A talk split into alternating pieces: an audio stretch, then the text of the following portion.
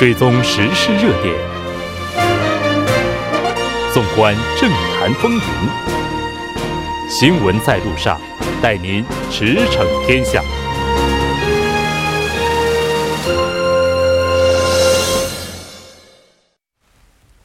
闻在路上，带您驰骋天下。欢迎回来，这里是正在为您直播的 TBS EFM 调频一零点三。新闻在路上，在接下来的一个小时当中，将为您带来我们今天的时事讨论会。那广告过后，马上回来。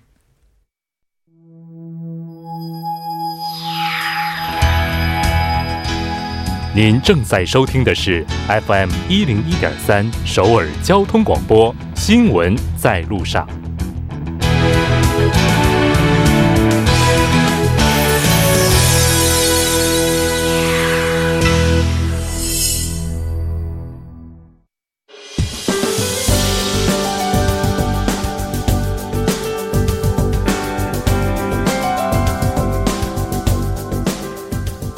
马上为您带来我们今天的时事讨论会。今天我们请到直播间的嘉宾，一位是来自韩国泛亚咨询有限公司的首席顾问杨帆。杨帆你好，大家晚上好。另外一位嘉宾是来自首尔大学法学院的教授姜光文教授。姜教授你好，你好，主持人好。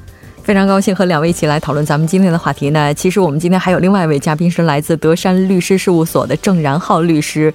那依然是因为周五非常拥堵的交通，现在还是在路上哈。那我们稍后呢就请出郑律师。呃，我们今天要讨论这个话题呢，是因为伯尼散事件不断的在发酵，相信各位应该也都是关注到这起事件了。它在社会上也引起了非常大的反响。其中有一个细节就是郑。俊英他在一六年的时候曾经以相同的罪名遭到过控诉，但当时因为证据不足，然后没有办法对他进行直接的量刑。目前这个事件呢，在今年是再次浮出水面哈。而这个事件之所以被曝光，有一个非常重要的原因，是因为他曾经修过手机。对他修手机的时候，那这个事件才被曝光出来。那虽然说这家企业是为了破案。提供了非常重要的一个线索，但这个信息它有没有外，就是说它是不是也属于泄露用户信息这件事情呢？也是这个大家都非常关注的。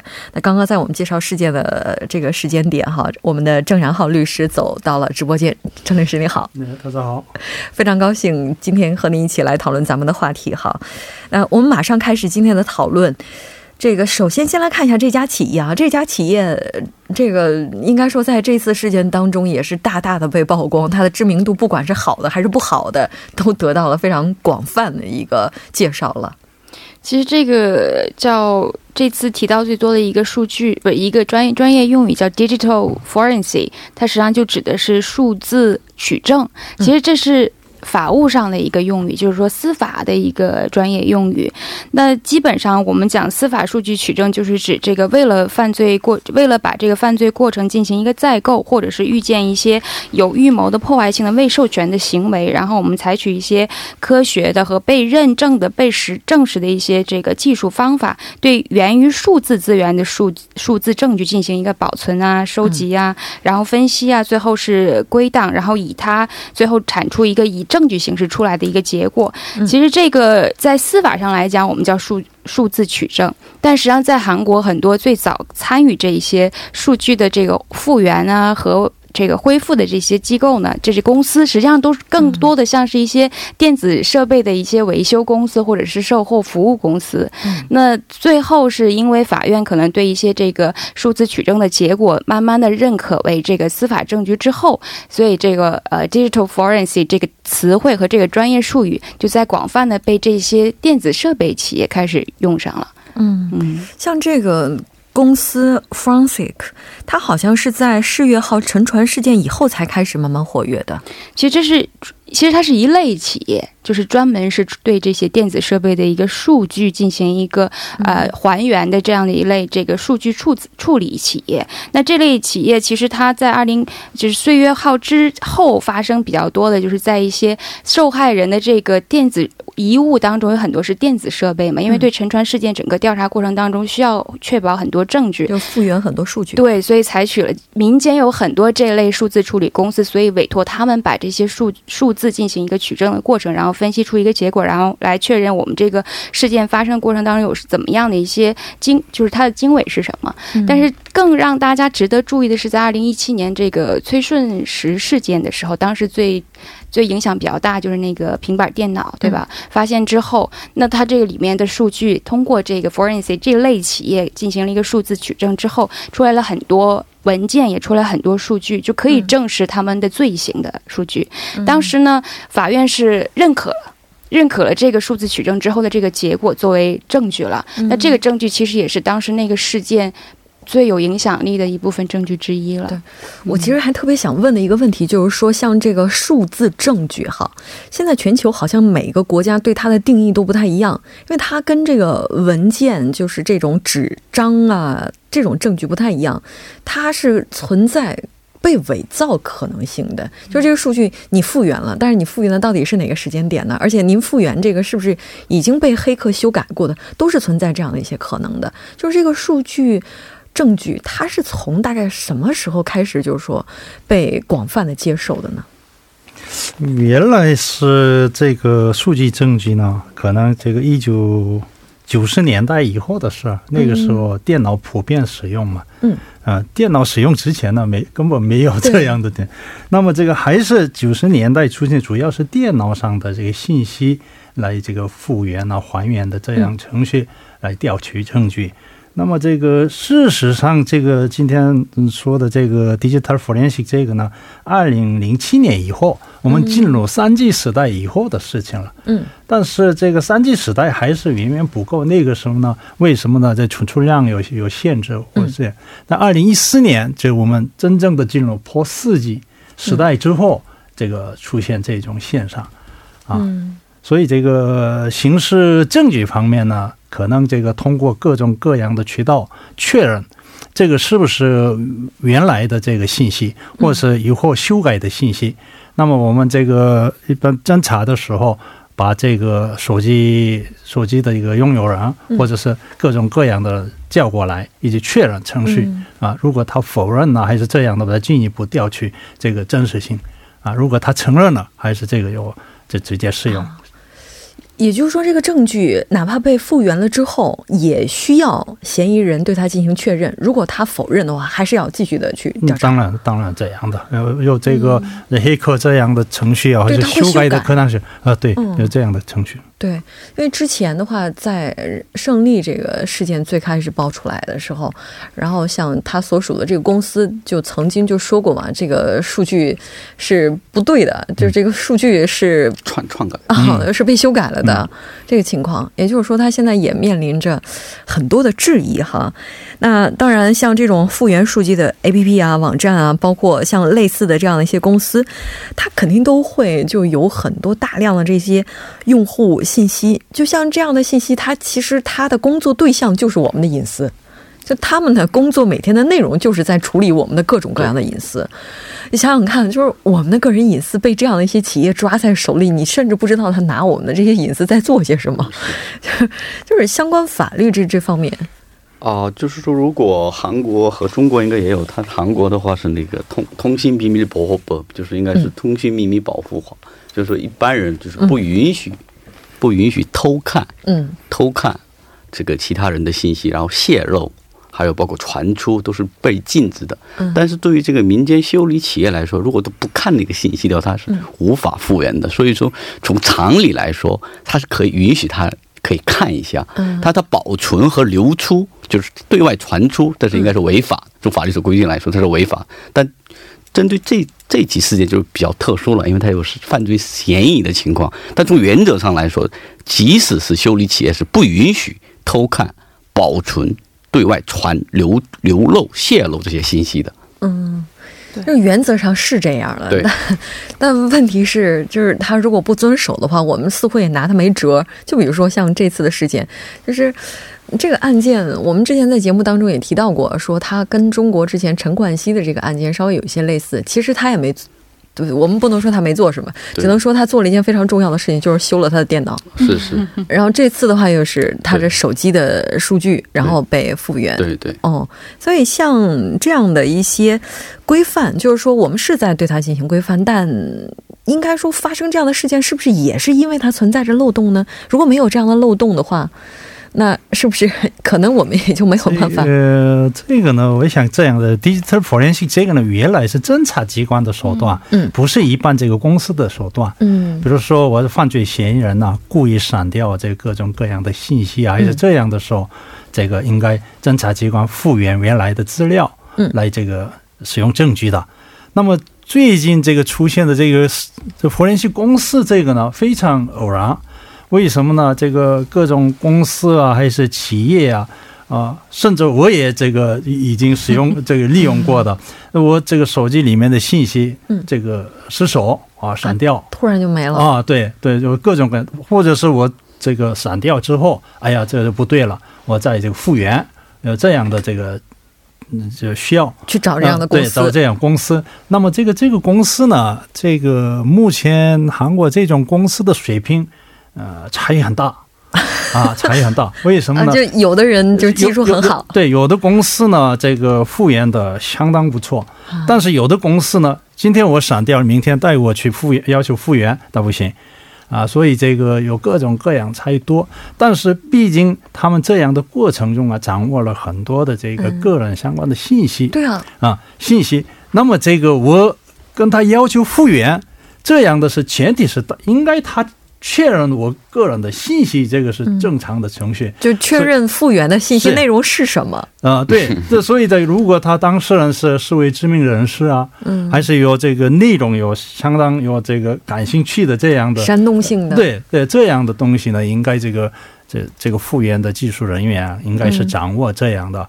那么这个他根本不可能这个泄露这样的，但是这次先他偶尔这个把这个东西泄露出去。所以这个出现这些当事问题，所以这根本这个 forensic 这个公司和这个这个现在这个案件呢没有直接关联的。嗯，那简单来讲，就是说以前如果要是有相关的案件，比如说在一六年的时候发生这个案件的时候，他被起诉了，那个时候呢。检察机关使用数据复原技术来找这些资料的话，这个是属于就是一般对。合法的。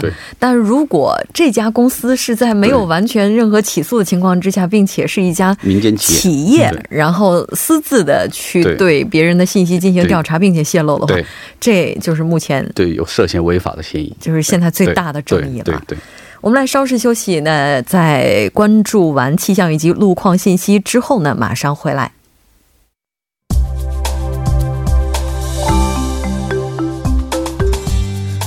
晚间七点十四分，依然是由程琛为您带来这一时段的路况和天气播报。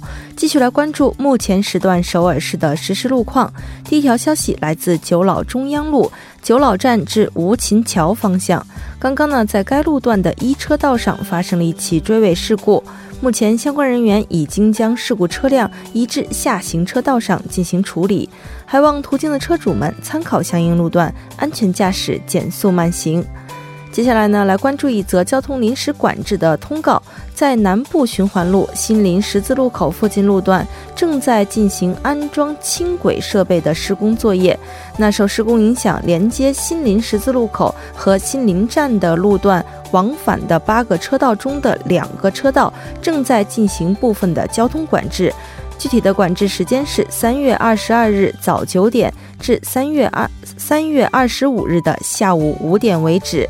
好，我们继续来关注天气。本周全国大部分地区的气温呢是先升后降，波动剧烈。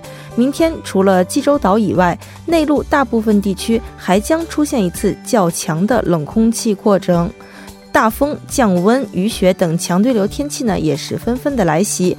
公众在周末外出时，需要注意防范强对流天气带来的不利影响。明天江源岭东和全南以及庆南等地有小到中雨，那包括首尔在内的内陆地区呢，有小到中雪。公众在外出时，注意参考临近天气预报，合理安排出行时间。好，我们来看城市天气预报：首尔阴转阵雪。零度到九度。好的，以上就是这一时段的天气与路况信息。我们稍后再见。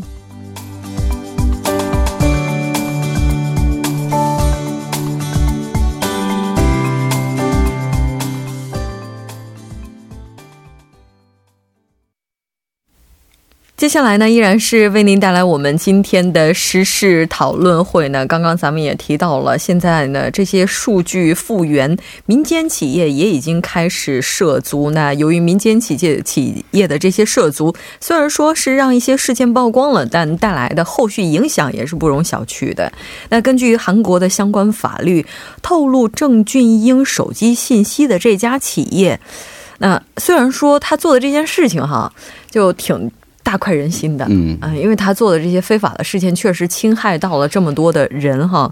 那这家公司他做的事情是大快人心的，但这事儿他接下来会不会被追究责任呢？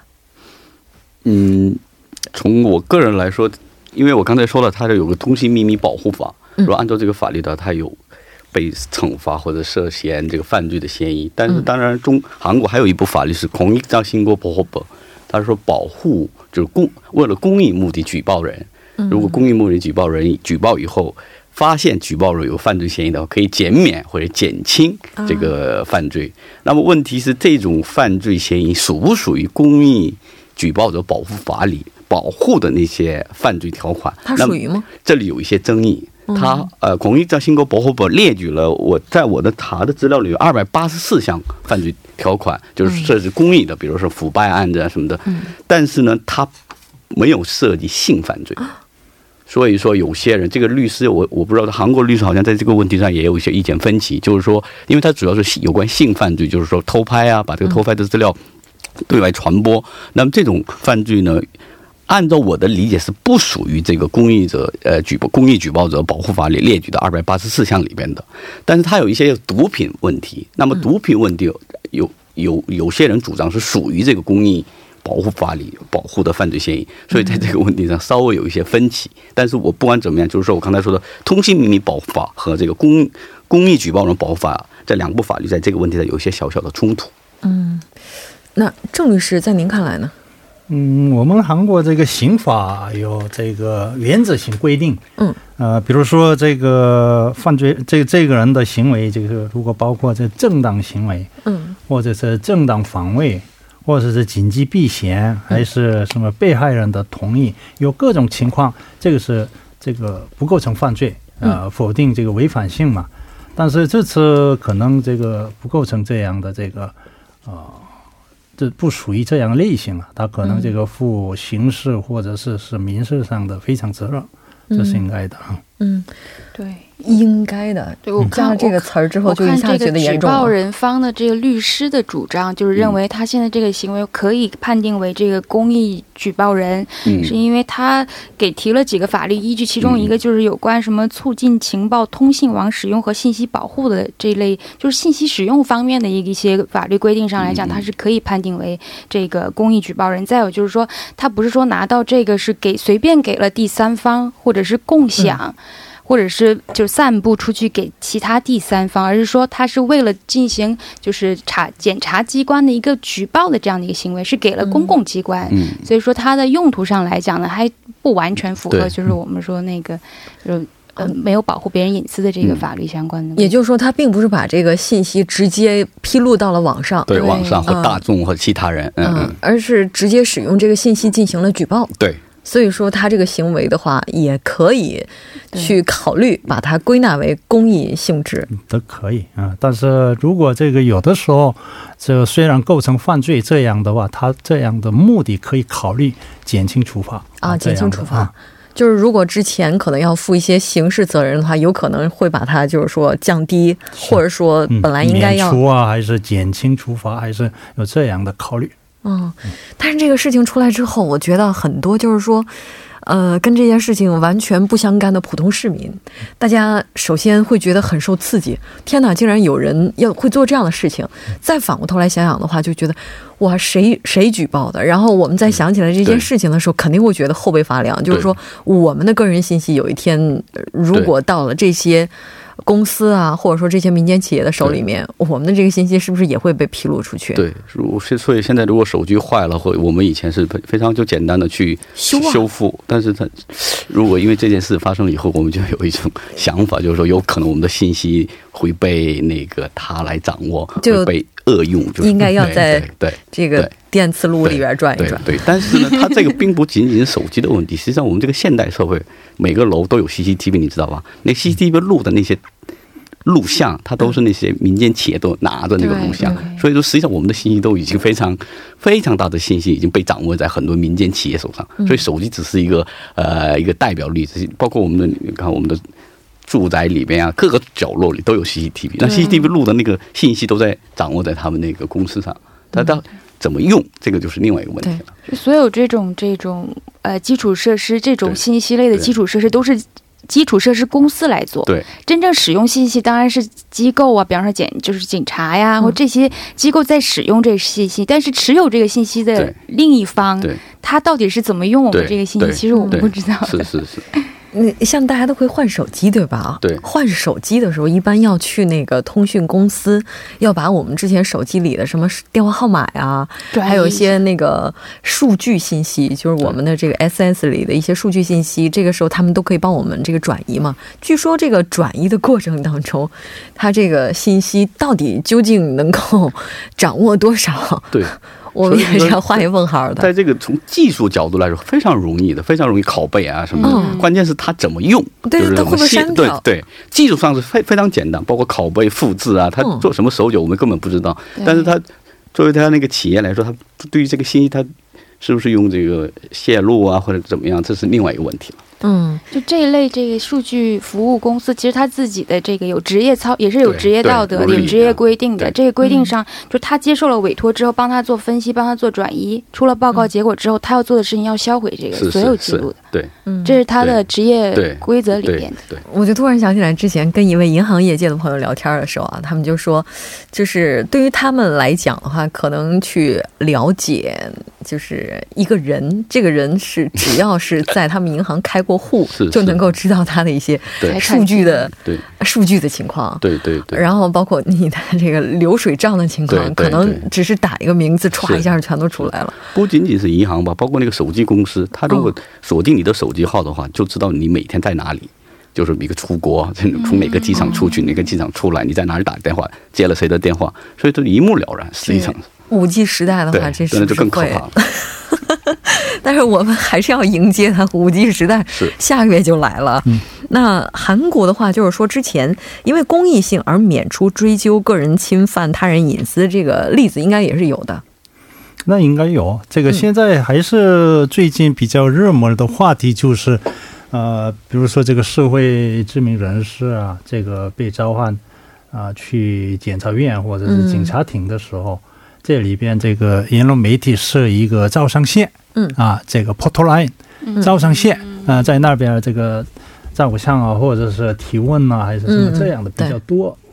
但是你看这个韩国这个法律上无罪推定的原则啊，我就推定啊，他还没有犯罪这个确定犯罪人，那么这么个情况下，他这个侦查机关前面已经通通这个曝光了，这样的话他。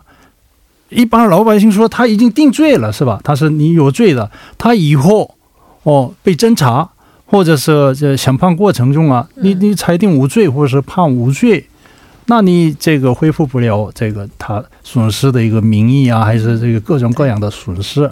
那么这个怎么办啊？现在我们这个记者披露的话也没啥。